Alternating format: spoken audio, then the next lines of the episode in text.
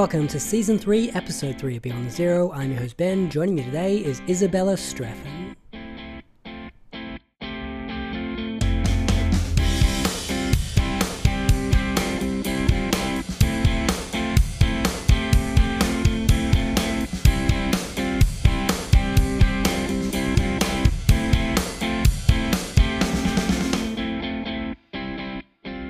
Isabella is a writer and artist. Her new novel, Fabulae, How It Begins, is out now, and she joins me from her home in the UK. Welcome to the show, Isabella. Hello, how are you today? I'm very well, thank you. how is life in the UK at the moment? Um, you know, you've seen the news, it's insane. um, uh, you know, I don't think anyone's getting any work done. We're just sitting staring at politics. Um, I think that that's really just sums up how life is strange, wishing it was other. And who will be the new British PM? I actually don't know. I I really don't know. I believe it's probably going to be Rishi Sunak. Yeah. Um, but you know, um, general election now. What can I say? Yeah. Very insane. Crazy. well, I thought Liz Truss would last a little bit longer, but never mind. I, I barely really registered her, but I'm very amused. I was reading something the other day where it was talking about, you know, all of those things of, you know, um, the late Queen having died, and now mm. Liz Truss is in all the photographs, and it's going to be like afterwards, who the hell was that? yes, the last so, the last photo of the Queen will be with Liz Truss, and no one will remember who she is. Yeah. So, um, so yeah, I, I don't know what I thought. Um, you know, I was really hopeful that we were, when she came out to do that that speech that she was going to announce the general election. Um, you know, like I think a lot of the UK are kind of hoping for that, but you know, she didn't. So here we go, nothing roundabout. Yeah. Wow. Well, as an artist in the UK, the, you run an MA program at De Montfort University. Do you want to tell us about your work as an artist and the MA program? Um, so, um, so the MA program is, um, you know, it's uh, uh, it's quite an exciting program. We're actually I'm actually just rewriting it at the moment. So it's one of my big tasks for the year is to um, to revalidate the program in, in line with sort of very contemporary practice, which is really exciting. Um, we have you know quite a few international students and quite a few sort of more local students, um, and it's a very sort of broad based um, fine art course. Um, you know it's driven it's perhaps a bit more curatorial than most fine art courses would be because of my own sort of research and my own interests. Um, and i think uh, the way that i normally describe myself um, uh, as an artist is that i have a really expanded lens-based practice. So i come out of a tradition of fine art photography and experimental filmmaking. Um, and that you know becomes working with objects and texts and prints and projections and site based work, pretty much anything except painting. So, yeah, so that's kind of um, that's broadly speaking what I do, um, and I've been doing that for about twenty years. So, can I ask you what inspired your journey into the world of arts? Spite. Well, really, really honestly, no, I, be really, I'd be wow. really, I'd be really blunt. um, so so yeah spite at thinking seeing someone's work and thinking god i could do better than that. Which is really dreadful but i'm actually quite spite driven. If i want to kind of you know if i if i want to kind of make something happen i'll quite often you know think about um something you know that some, when someone said to me oh you won't be able to do that and you know i'm like watch me. Okay so um yeah so but i think um even as a child i was really interested in photography so both my grandfathers were really keen amateur photographers.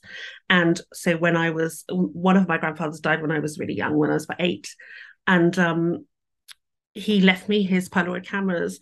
And I remember um, being on the banks of the Rhine and uh, taking a photograph of the sunlight through birch leaves and just you know it, you know how it is with those with those old polaroids it comes out and you kind of you have to rip the the kind of the polaroid um, film out and then it literally just blooms in your hand and i stood there and i had the birch leaves with the sun sort of streaming through them and flickering. And then I had the photograph of the same. And I was like, there was like some kind of magic in that moment.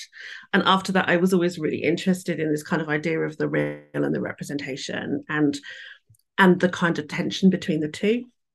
So I think um I think that was it. And then um I just became I think I became really interested in fashion photography. Um again when I was a teenager um, although mostly I just read poetry and sulked and you know did that sort of thing. Um, I was really interested in a lot of the the styling of those images and um, the way that they were then subsequently read um, and objects. You know, always kind of this. I had a fascination with objects, so um, so yeah, I ended up um, doing a course. And much to my surprise you know they my tutors were like you should think about going to university and doing this. And i was like oh really? They were just like yeah. So i did. And i went um i went to sheffield actually and i had an absolute i had a really wonderful time. And i learned all sorts of really weird ways of calling the things that i already did art um, and i understood that actually that's what i was doing i just hadn't really been able to articulate that before and yeah i haven't really looked back Amazing. And you didn't really grow up in the UK, did you? You grew up in no. Germany and Cyprus. Do you want to tell us a bit about yeah. your upbringing? Yeah, so um, so I think um, you know, I don't want to say too much about about my dad's job, but you know, because of what my dad did, um, I grew up in Germany. Um, and then um, I was in boarding school in the UK for a little while, and um, then my my parents were abroad and then they took me out to Cyprus with them. And so I kind of completed all my sort of education and stuff out there. Um, and, you know, just really, you know, when I look back on it, thinking, you know, that's just, it's a really colonial kind of upbringing. Um, but that sort of wasn't, I mean, you know, I was a child. I didn't know anything about that really. So, um, but it just made me feel, you know, very open, sort of very European. Hmm. Um, so yeah, the current UK, the UK's current environment, it's not really the post Brexit um, environment. The post Brexit environment, yeah, it's hard. Yeah, I'm, I'm not over it. I have a Brexit garden. or in fact, what I did is I planted because I'm a really keen gardener. Yeah. Um, and I planted basically um a European flag in uh, daffodils and um um, muscari, grape hyacinths. So it rises every spring in, in March. it's really irritating fashion. And I, have purely done it just to kind of, you know, just to to make this political statement. So yeah. Reading into what you didn't want to say about your dad, does that mean he was a spy? Not quite, no, no. But it's uh, yeah. I, I just don't want to say too much about that. No so, stress. Very interesting. Okay, I'll I'll just I'll feel free to let my imagination roam on that one. So. I'm very very interested in spy literature though. Perfect. Well, one of the other things I was really interesting interested in about your work was your project Hawk and Dove and your research oh, yes. into one of my favorite historical figures, Gaston Tissandier. Um, yeah. Do you want to tell us a bit more about uh, that project and the fascinating Tissandier? Yeah. So so I think um, so I'd gone off to, uh, so I was resident, um, artist in residence at the Library of Congress, and um, I was looking at, I was really there to look at sort of the Reagan Star Wars material um, that they had in archive, but for one reason or another, it was actually became impossible for me to to work on it, and um, I was actually really quite bored. Um, I didn't really know what to do. The, the, the um, the center in which I was resident was amazing and had the most amazing sort of access, but they weren't really set up for um, people who research by practice, which is what I do. Um, so um, at some point while I was there, um, a a pigeon or some kind of dove um, got into the main reading room. Um, and it was like just for a few days it was kind of like all over the, the like the radio the local radio. And so I heard people using these terms about the hawks and doves of you know Congress, and so it became it just it was something that just really caught my ear, um, and I started to think about it a lot. So I started to explore these terms, and I was also looking at other material um, I was looking at a lot of kind of um, material which was maybe around the history of science, and so I was looking at um, uh, you know books of the cosmos and and these sorts of things, and um, thinking about um, early flight predominantly. So um, when I realised that they had um, an archive, you know, belonging to the Tissandier brothers, I was able to to access that, and some of the material that I found in it, you know, the um, uh, plates of these incredible balloons and accounts, um, and so I was looking at that um, and the Wright brothers' diaries, which was also really incredible. Um, and I went out on a road trip to um, Outer Banks uh, in South Carolina, where the first flights were, and um, it just all made sense. You know, as soon as so so for me, um, actually being on site in location is is a really sort of big issue in work. And as soon as I got there, I realized why they'd had to do that there and why it could possibly only have been done there. Um, and so I came back and um, I was just kind of bringing together this project, starting to think about um, what went on, you know, what what the library is for, which is to advise Congress, what sorts of decisions were being made, the other stuff that I was writing um, around sort of military vision, uh, which was to do with my PhD, and um, how they might all come together. So I, I I thought, okay, so what I really need to do is um, I really actually need to stage, uh, you know, some live action thing in here with actual hawks and doves. Um, and obviously, that's not very ethical, um, but also um, it doesn't quite speak to the militarized landscape that I was thinking of. And so I thought, okay, what I'm going to do is I'm going to put that as my proposal, but put this backup proposal of actually I'm going to do it with some prototype drones or, or zeppelins. Um, I'd looked at lots of material um, um, uh, in the archives. In fact, I've, I've, completely forgotten which archive now, which is a bit hideous, but feels like a really long time ago. Um, which was really all about, um, you know, the voyage of um, voyages of various kind of zeppelins and their untimely ends, um, and um, there's some amazing footage of one of the giant zeppelins um, just outside of uh, the Capitol. And when we so we were trying to work out where the photograph was taken from, we realised it was from the poet laureate's office. Mm. Um, so all of these things kind of became very interesting, and um, so I proposed this to the library, and they said, "All right, if you can raise the money, you can do it." And I knew that they really didn't didn't want me to do it.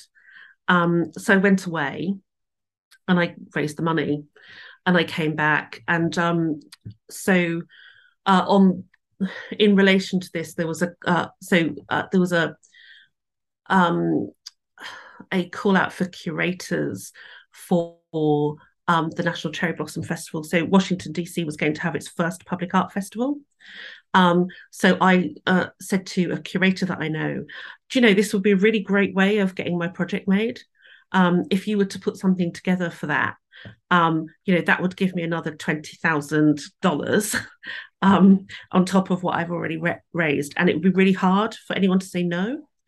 Um, and so they pitched for it, and they got it, and so uh, the Cherry Blossom Festival commissioned five different works um, from British artists, and one of them was Hawk and Dove. So we then went out to um, uh, I, I, went back to DC, in fact, and um, filmed both there and on site in the um, Dr. Martin King Jr. Memorial Library, um, who were the most wonderful people to work with, absolutely the most accommodating, the most visionary, um, just absolutely you know they they basically said okay yes we think this project's amazing come in and let's kind of let's play with the space um, so, and of course, the Library of Congress is a very different kettle of fish. It's you know it's a national monument. Um, you know it is. Um, it has to be looked after in a really particular sort of way. And you know, since I think these sorts of things have been perhaps more evident since you know January the sixth. 2021 and all of mm. these sorts of things but um you know it has these tunnels which connect the library to congress so everything that comes in and has to be really, really carefully screened.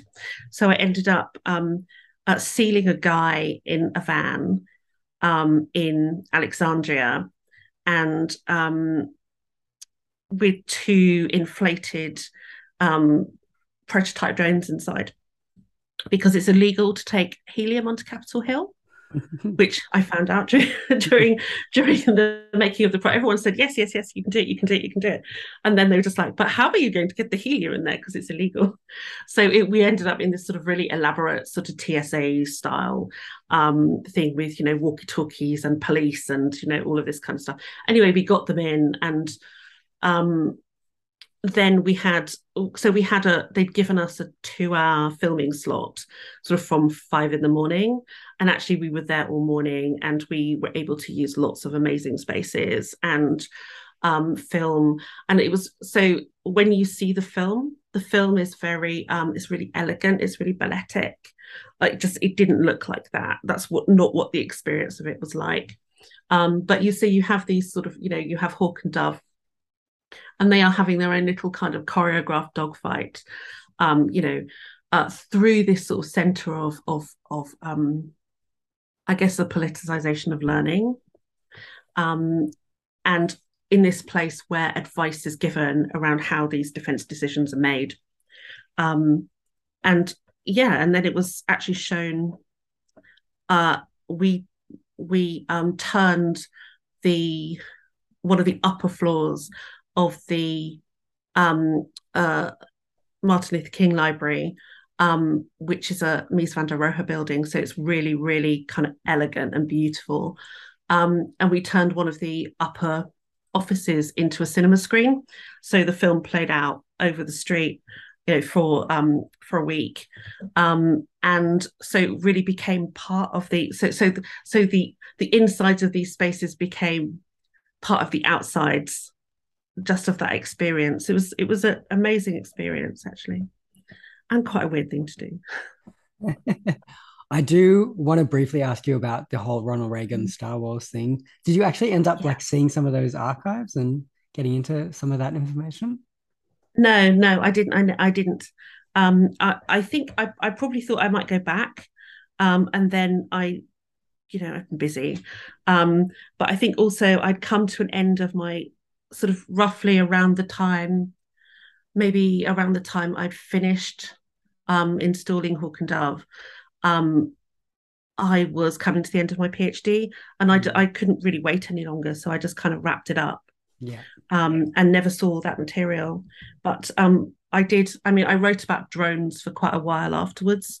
Um, but I think I've pretty much stopped doing that now too. I think that you mm. know these things are kind of seasonal in your sort of intellectual life, really, and um, yeah, it's not that I'm not interested anymore. And occasionally, someone will send me, you know, something for a conference and say, "Oh, you should go, you should put something in for this." And I'm like, mm. and I always bite. I'm like, "Oh yeah, I could," and then I'm like, "Do I really want to?"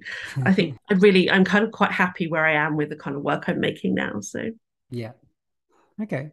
Well, with your art, uh, what are you working mm. on at the mm. moment?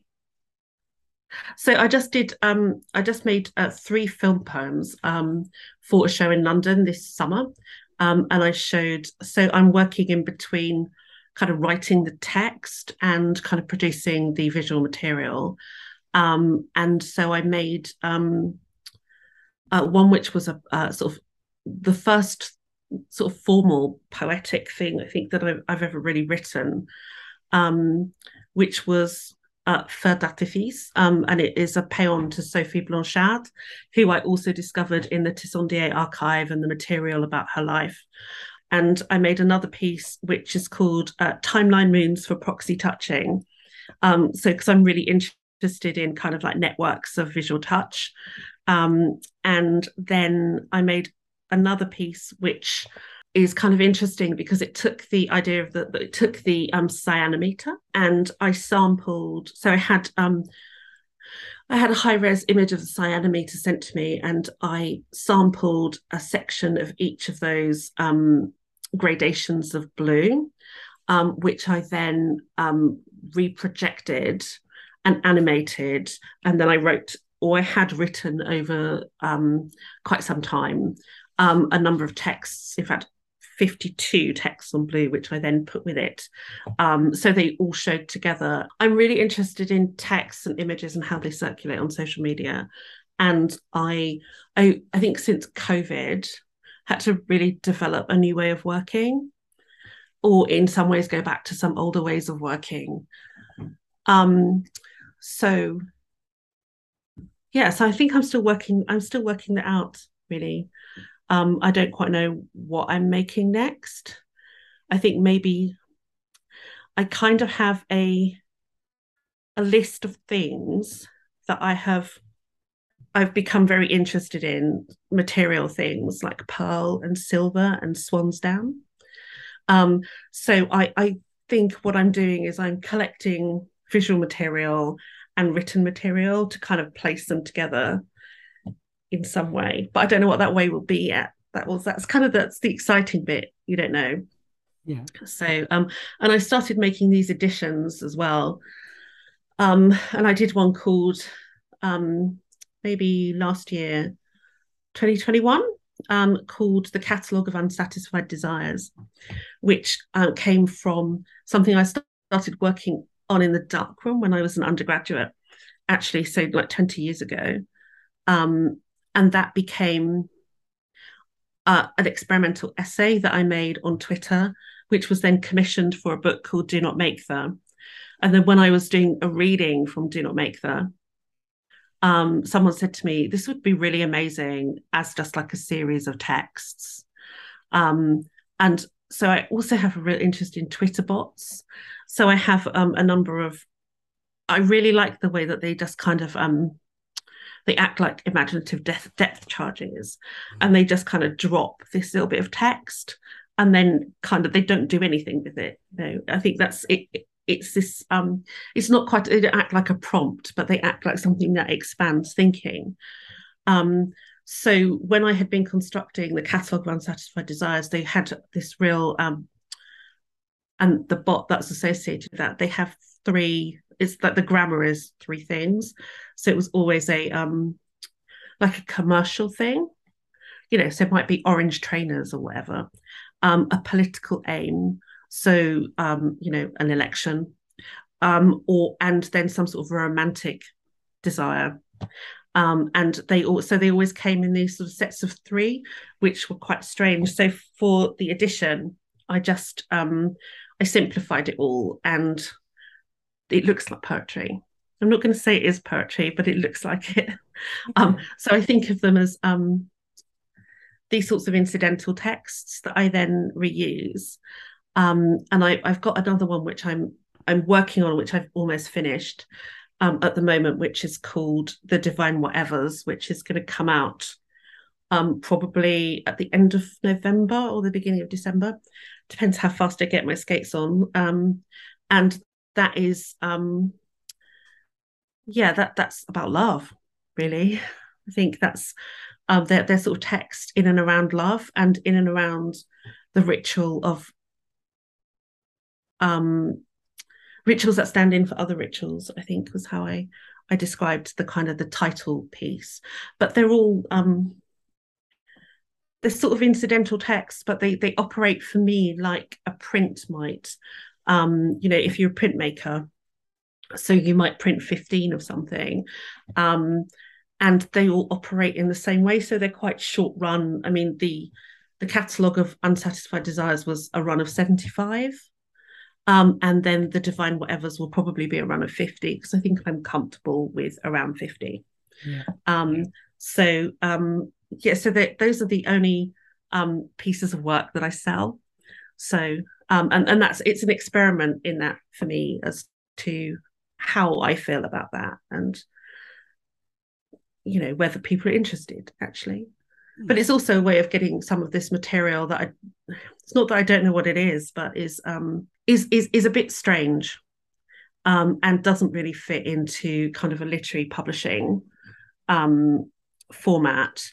Um and and you know, I, th- I think probably if I were to say I also sometimes produce these as wall drawings on a really, really large scale. So I might gild them um, or glue them or mother of pearl them onto a really big wall. Mm. Um, it kind of it you know they they come from these sorts of things, and also I make these really tiny cards with things on in, in which are uh, what I do is I I put them into books that I like in random bookshops across the UK. That's cool. And I've been doing this for quite some time, and it's it's kind of like stealing in reverse. Yeah. You know, I'm taking something and I slide it in, and I really like this moment for some, which I've never witnessed, but I think would be I would love personally to open a book and have something like this fall out. So so I have um, I, I can't actually there's one just on my bookcase. I can't actually quite reach it to show you, but um, they they say things like like um, truth is structured like a fiction, and you know, um, in this matter of the visible, everything is a trap, and you know they're they're all quite they have these they have the, their tool, the letterpress tooled. Um, and they're always kind of like these really glamorous colors and you yeah. know so they are these sorts of little surprises that i just like to leave that's amazing okay i want to find one of those that would be great I would just start leaving them around. I think I, I, might start doing that. I think it's a great idea. It's, I think I, I'm pretty sure that I've stolen this idea straight from um, Thomas Clark, the poet. yeah. Um, I have a feeling that maybe he and his wife did some project, and I hmm. remember him coming to talk, um, you know, to do an artist talk when I was an undergraduate, and the stuff that I wrote down from there, which I kind of I've obviously kind of really synthesized and taken away, but I can't remember who who said it. So I'm not gonna, you know, but I think they it works in a really nice way. So mm. I like it. All right, let's move on to Fabulae, your novel. Okay. It's a brilliant modern dialogue and response to Cadmus and Harmony by Roberto Calasso. It's in the form of a novel. It's kind of got three, I guess, narrative strands in it in a way but you mix forms and genres and you play with typesetting, narration. Do you want to tell us a bit more about how the project got started and the structure you used within the book? I, I do. It's, it's very strange for me to hear it uh, it described as a novel because that's so not how I think of it. Um, I mean, you know, that's almost the opposite of how I think of it. In fact, um, but so it started. So um, uh, I picked up a copy of um, A Marriage of Cadmus and Harmony, um, probably not very long after it was first translated into English. So, um, you know, in the early 90s. And um, I'd never read anything like it, actually. Um, you know, I don't have um, literary training in that sort of way. So I haven't done a, a, a an English literature degree or anything. So I had, was really not, didn't have a kind of broad understanding of of I don't know, whatever that is. Um, but there were certain things in it that I couldn't stop thinking about. And the thing I was really intrigued was this um, question that Calasso asks over and over how did it all begin? And I would say, so I read this book on and off for, for, for very many years. And eventually I thought, oh, you know, what I really need is um, I need to have an encounter with it. I need to have this kind of really um, I need to really understand what it is. Something's going on between me and this book, and I don't know what it is. So um, I decided that um, one of the things that would be really interesting to me would be to try to capture my sense of reading it. Um, and the questions that it threw up for me and the things that I had to go away and look up. And, you know, because it's Calasso after all, and, you know, he is enorm- this enormous fountain of erudition. And, um, you know, he knows about so many things and things that I just never heard of. And so I needed to go away and look a lot of things up. And so, so I thought about this and then, so I maybe wrote um, a paragraph and then um, I kind of couldn't work out how to sustain it. So I put it in a drawer and I went away and I did something else, uh, which is quite normal for me in, in making work. And then I thought to myself, get a grip. Um, you really kind of want to understand what this thing is. So let's see. Um, let's see. What we'll do is um, uh, you can read and write at the same time. So um, you can read and write at the same time. And so I that's literally what I did. I read the book and I wrote my my reading of it. Um, and then it became clear that this was a really massive rabbit hole that I could fall down in a kind of pretty eternal way. So I decided I'd put a time limit on it. So I would do it for 35 minutes or maybe um, using the Pomodoro technique, which I slightly expand to 35 minutes because that kind of suits me. Um, and then so that's what I did. I read it and I wrote it every day. uh, for about 35 minutes. Sometimes I did two. On really high days and holidays, I would, or where things were really sticky, I might allow myself to do three or four, but very rarely um, as many as that. And I just worked on it till it was done, and it was 150,000 words uh, in in several notebooks. And I just looked at it and thought, "What on earth is this? What have you written?" Um, and um, so I didn't have any sense of writing it for publication at this point. Um, I really was just trying to solve a problem. So um, I then then obviously it, it, was a material problem because it's not on a computer. I can't send it to anyone. I'm not going to send my one and only copy through the post. So I thought, okay, so I'm going to type out a bit, and it started to kind of come out. And, and I was very interested in this moment of um, of this change of what I think is, is a change of draft. Um, because I had this thing which was very prosy. And when it kind of went through my body and into the you know into the laptop, it changed into something else. Um, and I don't have any sort of explanations for that apart from that's just what I do. Um, so um, so I wrote it. I wrote the first chapter of it, or what was the first chapter, and I sent it to a really good friend who's an experienced writer, um, and who I trust not to actually fall about laughing. And I said to her, "I think I'm doing something. I think I'm actually doing something with this. What do you think?" Um, and she came back to me and she was like, "Yeah, this is really interesting." Um, you know, you need to keep going with this, but also, you know, it's poetry, right? And I was just like, wash that filth right out of your mouth um, because I just really didn't see it in that sort of sense at all. Again, I, I still see these things as kind of being sort of um, incidental texts, even where they have a sort of rhythmic um, component. Um, so I worked on it, um, and um, once I had a draft, a full draft, which was maybe about fifty thousand words at this point, I then actually asked on Twitter if anyone would like to read it. Um, and maybe I think about 20 people said they would. So I sent each person a different chapter. And then I had some really just incredible feedback, you know, so generous and really, really helpful.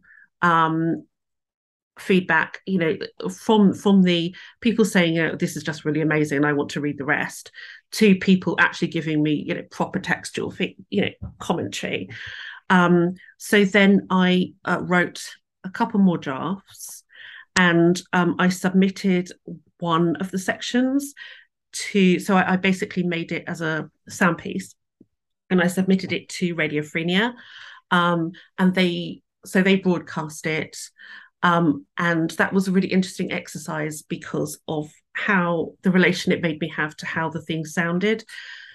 So I was then invited to um, speak at a conference, uh, and I read from it. And my publisher, um, was actually also speaking at the conference, and she said to me afterwards, "If you are looking for a publisher for that, I'd be quite interested in in publishing, um, but you know, I think you could maybe go to a bigger publisher," which I thought was you know very generous of her. But really, I couldn't imagine anyone I wanted to publish it more, or um, somewhere I felt that it fitted in with the rest of the uh, material that they produce. Um, in the same sort of way. So um, it, it's taken me quite a long time, and we've been quite interrupted. But finally, um, she, I think, you know, kicked me into completing it, um, and it's actually now out in the world, which is kind of, which is kind of strange, and um, it was very strange to see it as an object, um, and to read back what had at one point been very familiar to me. And it's almost like it's written by someone else. So yeah so so that's kind of how that's how it came about. And i think i was very lucky in that um uh for my bibliothèque my publisher and sharon kivland who is the is the publisher um that she has a very um a very interesting approach to um sort of experimental art writing, literary writing. I'm not sure she would actually give it either of those names, but just, you know, writing of some kind. Um, so, you know, she was really able to see how how that actually might work. So Yeah, it's a very interesting book. It's very hard to um, define, I think, in a lot of ways. But I'd like you to tell us a little bit more about, I guess, the the way this book has come together and um, mm. the structure you've used to kind of, I get, and the, and the themes also that you cover within this book, because I think it's really interesting because you do respond to a lot of those like uh, myths that Calasso has in his work, and you've yeah. responded to them in a in a very I guess modern like 2020, 2021, 2022 kind of way. So could you tell us a little bit about those themes that you cover in that format? Well, I, I guess I can't cover them in any way than it, in the time that I'm in. Yeah. Um, right. So so um, you know, I'm not writing or, or making into a void. You know, I'm not a void. That obviously I'm really um responding to kind of current politics. Um, and I think there's a sense in which you know, there is, I mean, there is so much to be said about um, mythology and its roots in sexual violence, for example. Um, and I think that in lots of the kind of texts that um, you're seeing coming out, which are sort, sort of more rewritings, that is made more, that's made pretty clear. Um, so um, the structure is, is tripartite. So there are um, there is the myth itself, there is the voice of the mythographer, um, uh, brackets me, um, although that is me as a as as narrator rather than you know me as subject. Um, and then there is the theorizing about myth. So that's the kind of the way that it works, and that's why I'm trying to kind of the text slips between those three positions um, which is why it has that structure. And um, it's very strange to see it in a book size, you know, in a kind of like a paperback size, because it all feels really close. Whereas when I've been working on this, you know, it's been a a a four size, it's been double spaced, so it's very clear um, and I think it's less clear actually, and, and maybe more slippery when you see it in the in the book format. Yeah. Um, well, with so, the, I guess with that visual element of the book, like in the yeah. novel, like you have set yeah. it up as in like there is a left column, uh, and then there's a middle column where you you're the mythographer, and then there's the right column which is kind of the commentary. And yeah, so which is, is the theorization. Yeah. yeah, and so it's kind of it is split up in that book, and it did take me quite a while to actually work out who was saying what. Yeah. But um, yeah, I can see how that would make a big difference if it was on a in a bigger format, I suppose. But in the book, yeah. like it does read quite well um, in that format because I think you do get it. It just it, yeah. it does take a little bit of while, and you're right, it is a bit more slippery. But I, I think I quite, but I also quite like that because I like the sense of um, because actually information is slippery mm. and narrative is slippery, and when sometimes we're really not sure who's speaking or what's going on.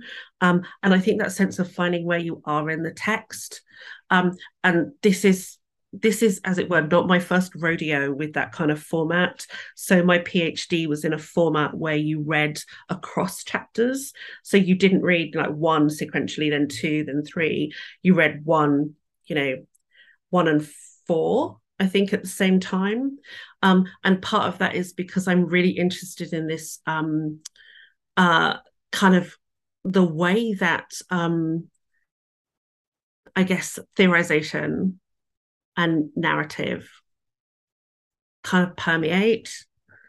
Um, but also, I think, you know, in, in terms of art, we talk a lot about practice and theory and not being, you know, people will say, oh, but is that your practice or is that your theory? And I'm just like, the two things, they're the same, actually. And the experience of making work is so much like having those two things running side by side that I just wanted to find a way of doing that. And I think doing that was what actually probably prompted those sorts of that that column but because i had that structure really very quickly into the kind of first draft that was i knew that was right straight away um it wasn't particularly sophisticated i mean i, I don't think the decisions are that sophisticated but i think um it worked for me and that was kind of what I wanted. I felt like I could um, identify those things.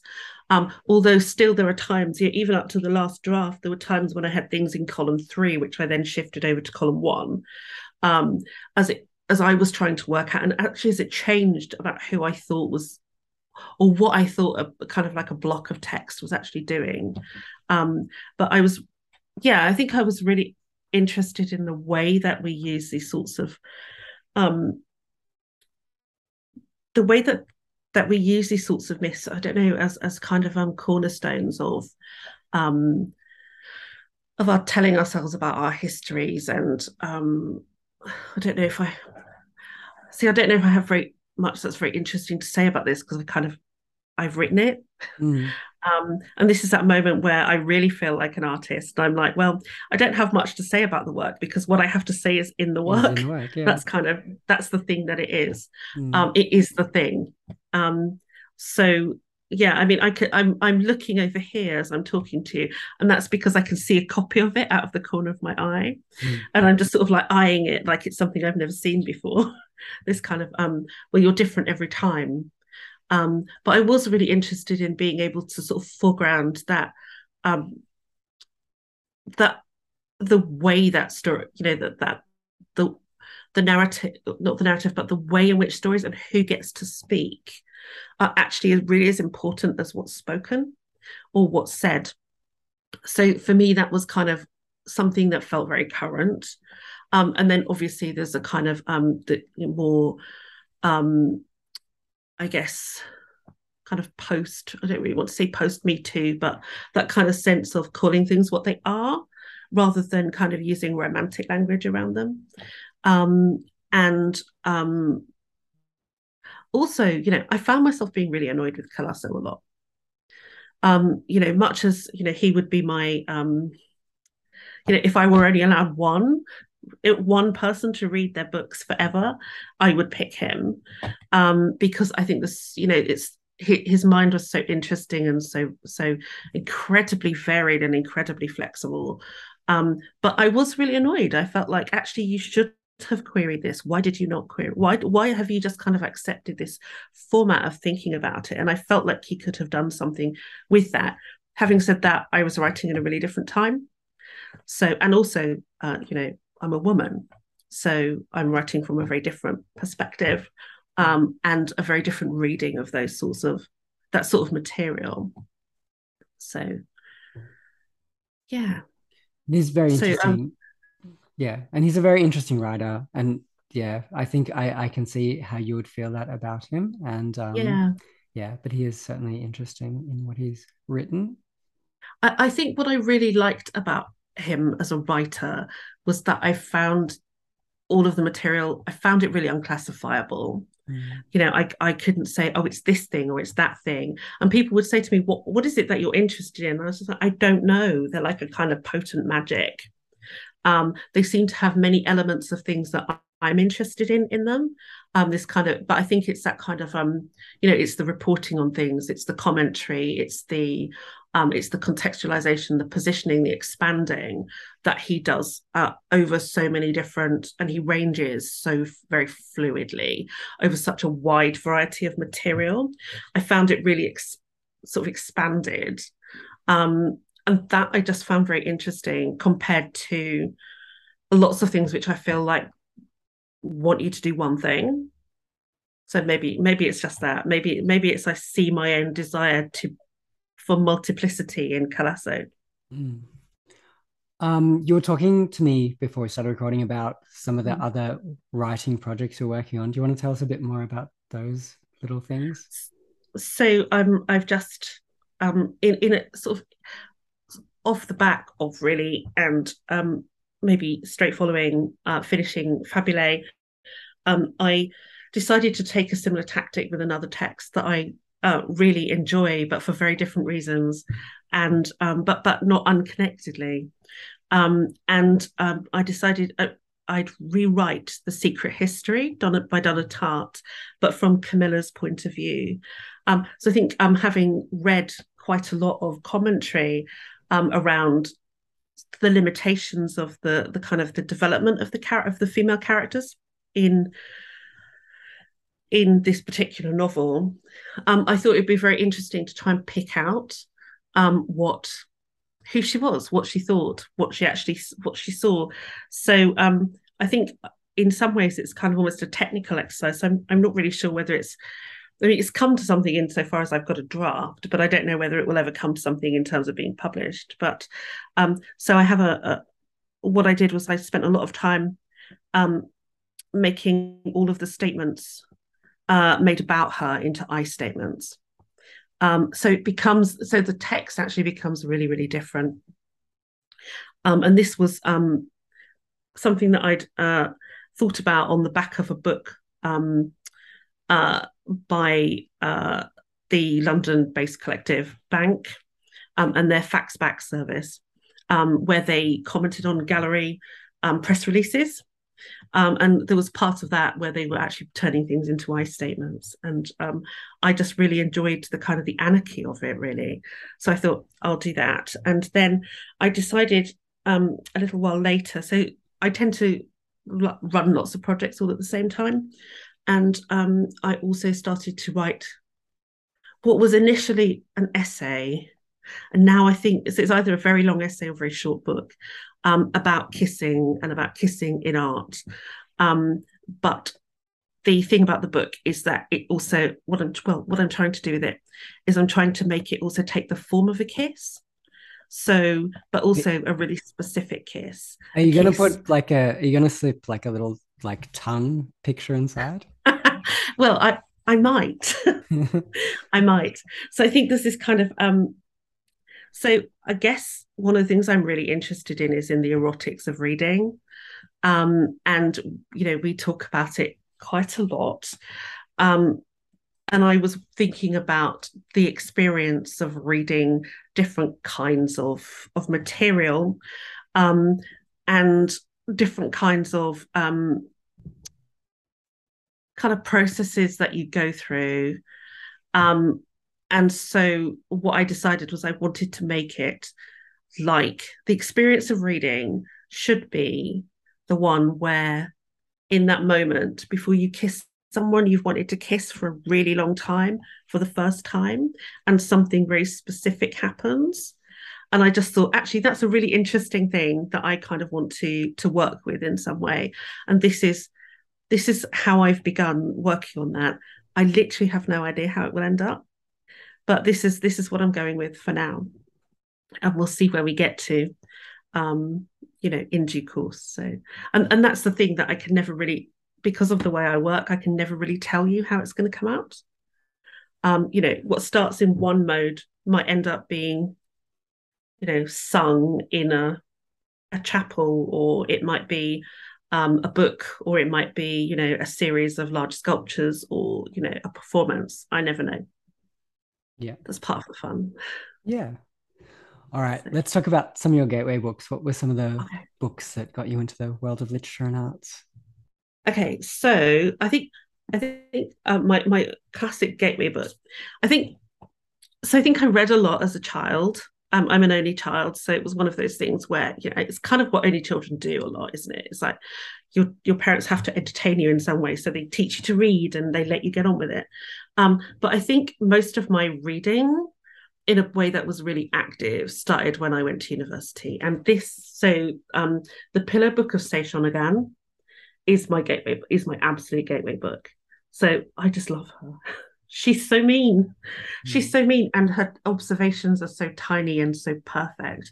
And it was the first time I think I'd ever re- I'd ever heard a voice that I felt like I could have said some of the things that she said in a book. And I think I've just been reading it on and off ever since. Um, so she's she's where I go to. She's still where I go to on a rainy day.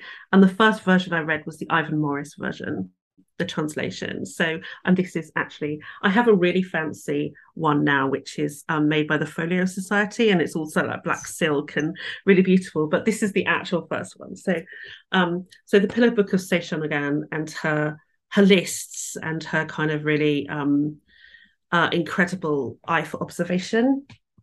So that was one, and then there was um, so I don't have my, my copy of this is actually upstairs by my bed, and it's the selected poems and letters of Gerard Manley Hopkins.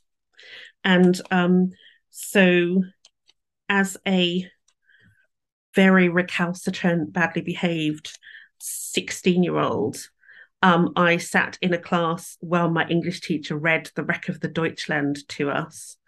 And his engagement with it and his absolute um, passionate embrace of the language blew my tiny mind. Frankly, I was just like, oh, wow, actually, I was so uh, stunned by his um, not minding that we could see him being so engaged with it um, that I was intrigued. And um, I began to read Hopkins myself, so, you know, which was a set text. Um, but which I, I, began to read, you know, purely for the pleasure of reading it out loud, and I just adored what he did with, um, with words. it's just really banal. Um, you know, I was not particularly interested in in his sort of um, you know, religious background or anything like that, but I was incredibly interested in how he could make things sound and how they could make me feel. So that was another of my gateway books. And then um, I have um, Susan Stewart on longing, narratives of the miniature, the gigantic, the souvenir, and the collection. And I guess this was because I didn't realize you could write about all of those things, all of these things in a way which would I could then read like reading a novel. And so I think this was kind of my my maybe my first experience of reading about material and about situations rather than stuff with plot.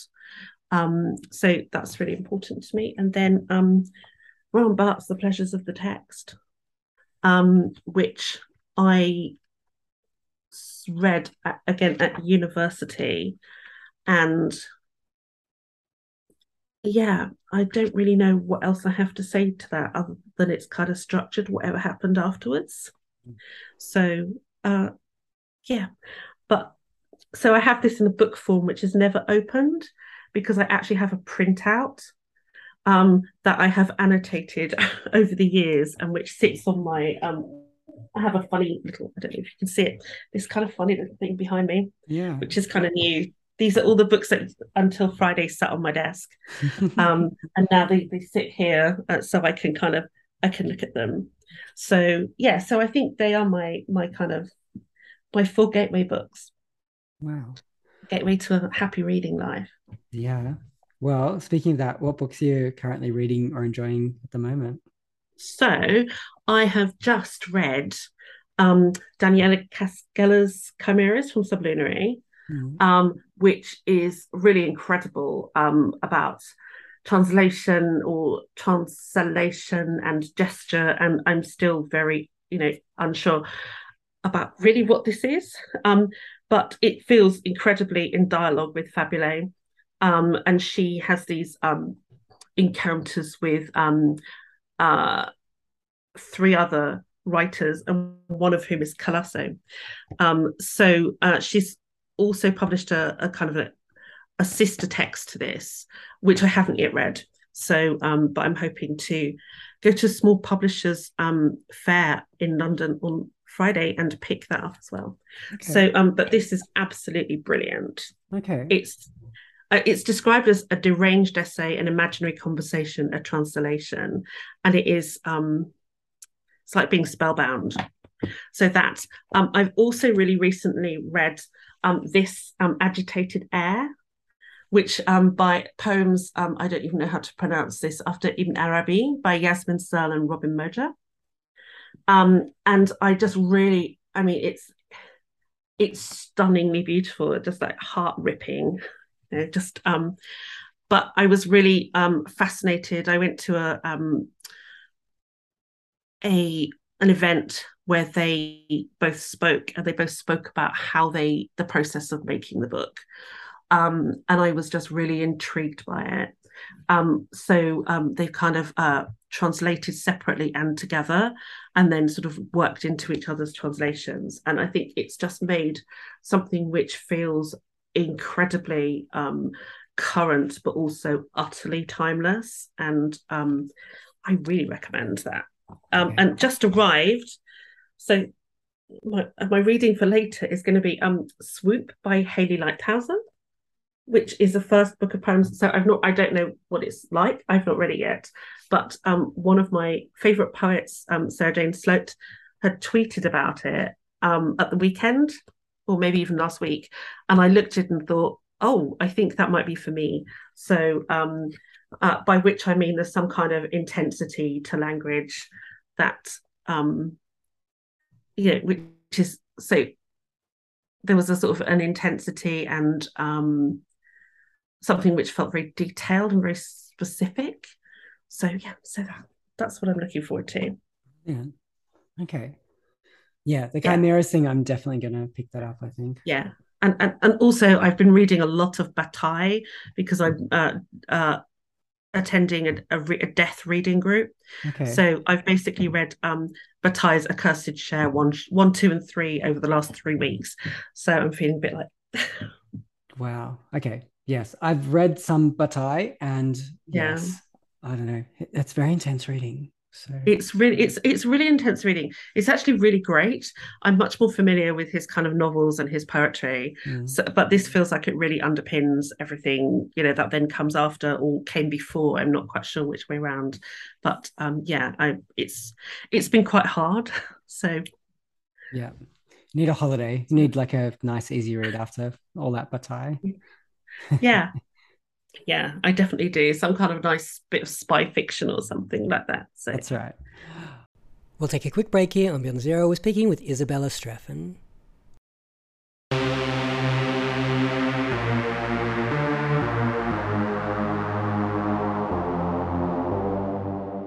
This episode is brought to you by the Maas Foundation.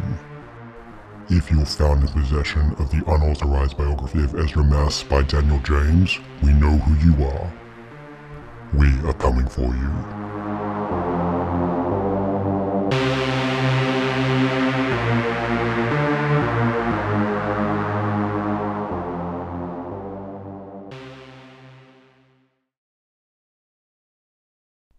We're back on Beyond Zero. It's time for Isabella's Desert Island Books.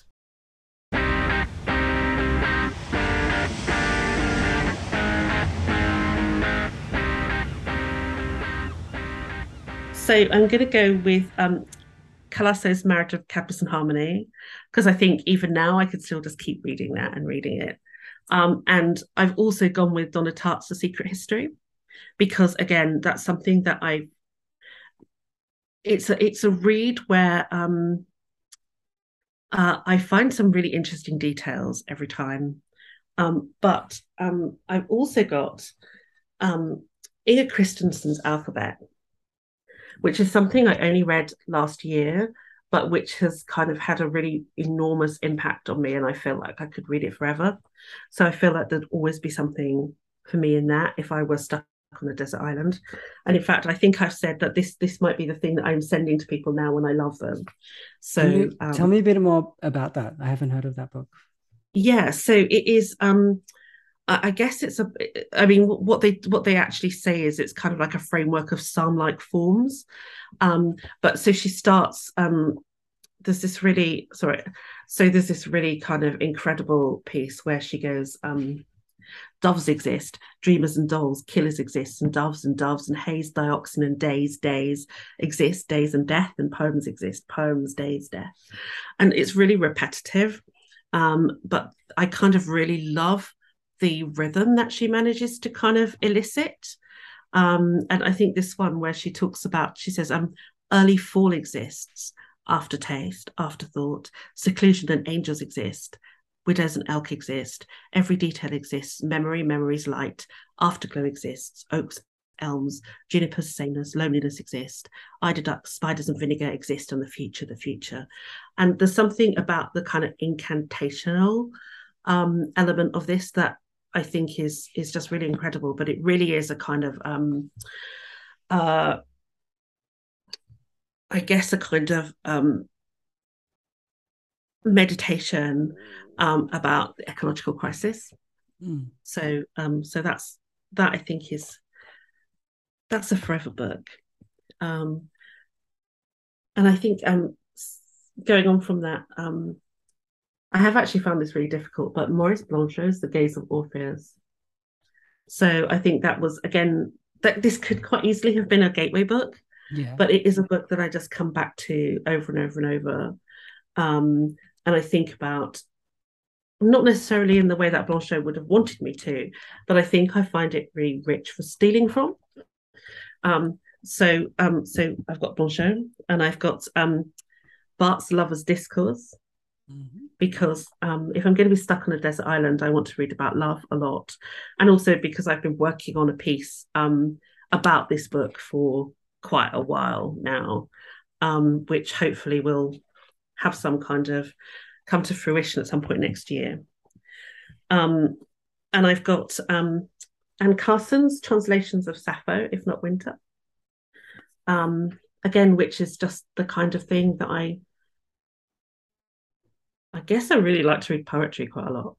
Mm. Um, but um, this again, there's something about the truncatedness and the the kind of the desire for compression, um, which I think is something that's really important to me in text and and perhaps in in art too um and um you know i also have the kind of uh, the anne carson workshop story um, which I will allude to and then move swiftly on from. But um, I just really love these. Um, they're very beautiful. And then I have a book called, I'm pretty sure this is a book, it's a journal actually. And it's the Journal of the Center for Freudian Analysis and Research. And it's called In the Place of an Object. Um, and I first read this as an undergraduate, and it talks about a series of exhibitions. And what I just really love is the way that it writes about art. Um, and it really writes from a psychoanalytic point of view. Um, and so that is, this is one of my most precious books because you can't really get it now. Mm. Um, but yeah, so um, I like this because it has all my notes in, and it also has some incredible artwork in it. Um, and then I've gone for um, Carole Maso's Aureole, uh, purely because of its kind of, uh, I guess, the fragility of it and the play of language, and the way that um, I feel like every time I read it, I come away with another linguistic puzzle. Um, okay, so I'm going to get a bit more traditional now. Suzette Mayr's. This is a proper novel. Dr. Edith Vane and the Hares of Crawley Hall. Um, so this is a um as a hallucinogenic academical. So um it's a very very strange book. And what i would say is if you are a woman working in academia read carefully you know read with concern for yourself in your heart. Uh, but it's also um, it felt for me like it really summed up um, something about something about um, you know what it means to be a woman in academia, and um, it's very it's very strange. Um, I've gone on to read. So this is the first of her novels that I've read, and I've gone on to read the others, and she's got a new one which has just come out. Um, I think, but this one is, um, yeah, it's it's it's weird. I keep recommending it to people, and I think they like it. Um, and it is very much a sort of traditional novel format, uh, but there's clearly something very very strange going on at the heart of it, and, and I'm here for it. And then finally, I think this is the thing that I've enjoyed reading the most, perhaps over the last year and a half, which is Lisa Robertson's Baudelaire Fractal.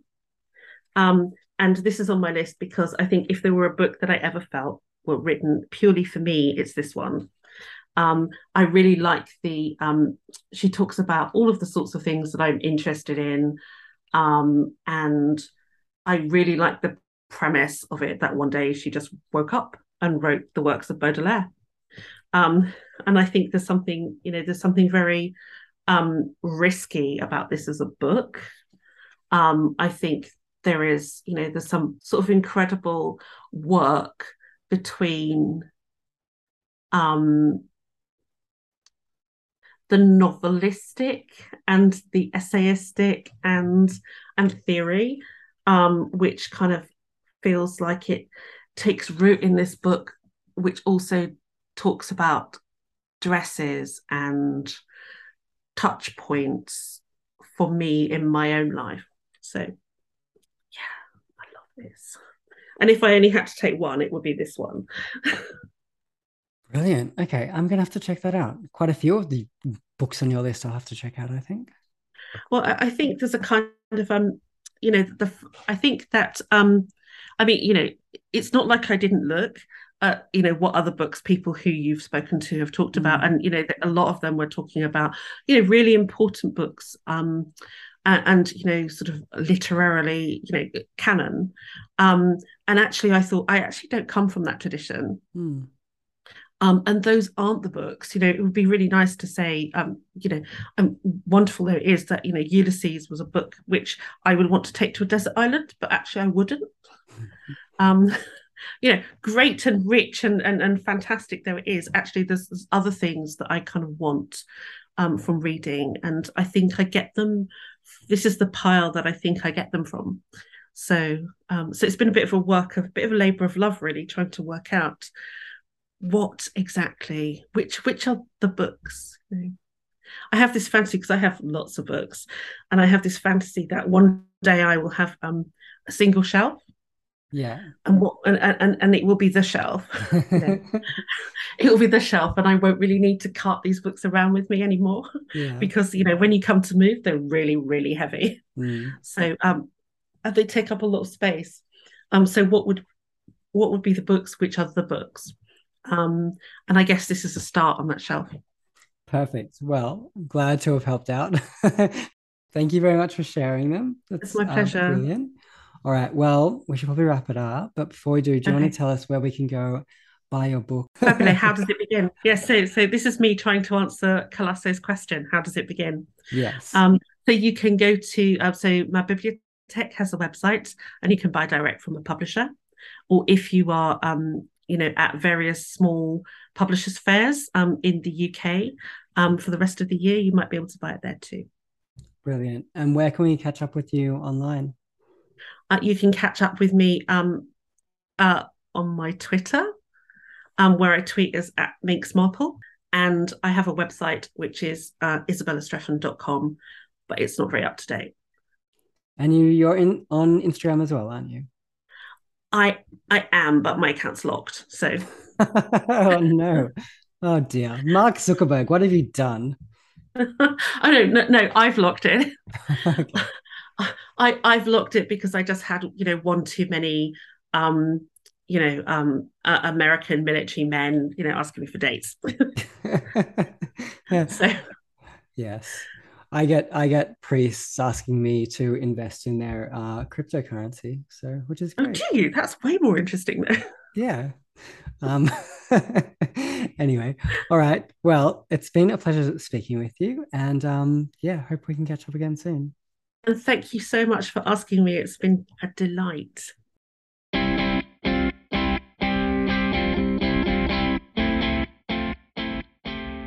Thanks once again to Isabella Streffen. Check out the show notes for all the details. You can find us on Twitter and Instagram at Beyond Zero Pod, and you can email us at beyondzeropod at gmail.com. You can also leave us a voice message over at anchor.fm forward slash beyond zero. You can support this podcast by heading over to patreon.com and searching for Beyond the Zero. We'll be back with your next episode next week.